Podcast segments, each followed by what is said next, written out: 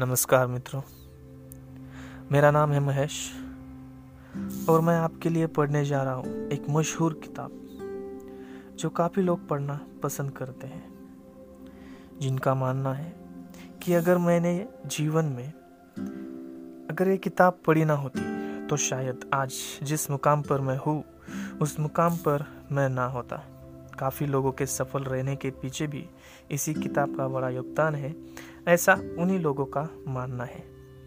और उस किताब का नाम है रिच डैड पोअर डैड जो लिखी है रॉबर्ट कियोसाकी जी ने। फ्रेंड्स ये किताब पढ़ना शुरू करने से पहले मैं एक बात आपसे कहना चाहूँगा कि यह किताब पढ़ते वक्त मैं भी रॉबर्ट की यह किताब पढ़ते वक्त मैं ही रॉबर्ट कियासाकी हूँ। ऐसा बस मान कर पढ़ना चाहूँगा ताकि किताब पढ़ते वक्त मुझे और आप सभी को ऐसा लगे कि मैं भी वही सारे अनुभव ले रहा हूँ जो कि रॉबर्ट क्योसाकी जी ने अपने जीवन में लिए हैं, लिए थे। इससे यह होगा कि हमें उनकी जीवनी और उनके अनुभव अच्छे से समझ में आएँगे। मतलब कि जिन जिन घटनाओं और जिन जिन सीखों की वजह से वो आज जिस मुकाम पर है, उन घटनाओं को हम भी थोड़ा सा जीना चाहेंगे।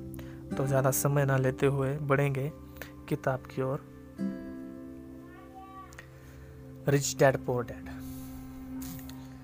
ये किताब एक मिथ को तोड़ती है कि अमीर बनने के लिए ज़्यादा कमाना ज़रूरी है।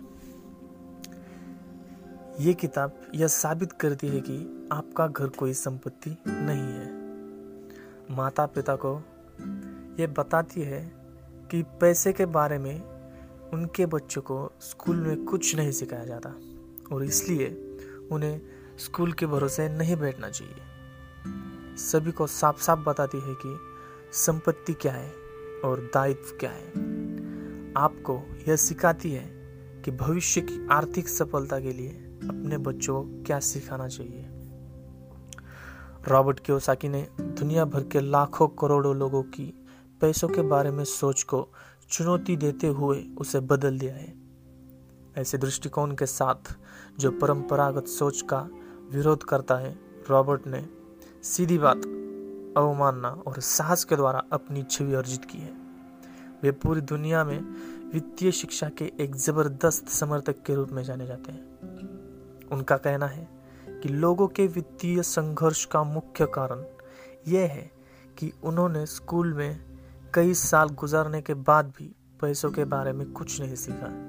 इसका नतीजा यह होता है कि वे पैसों के लिए काम करना तो सीख जाते हैं, लेकिन ये कभी नहीं सीख पाते कि पैसा उनके लिए किस तरह काम कर सकता है।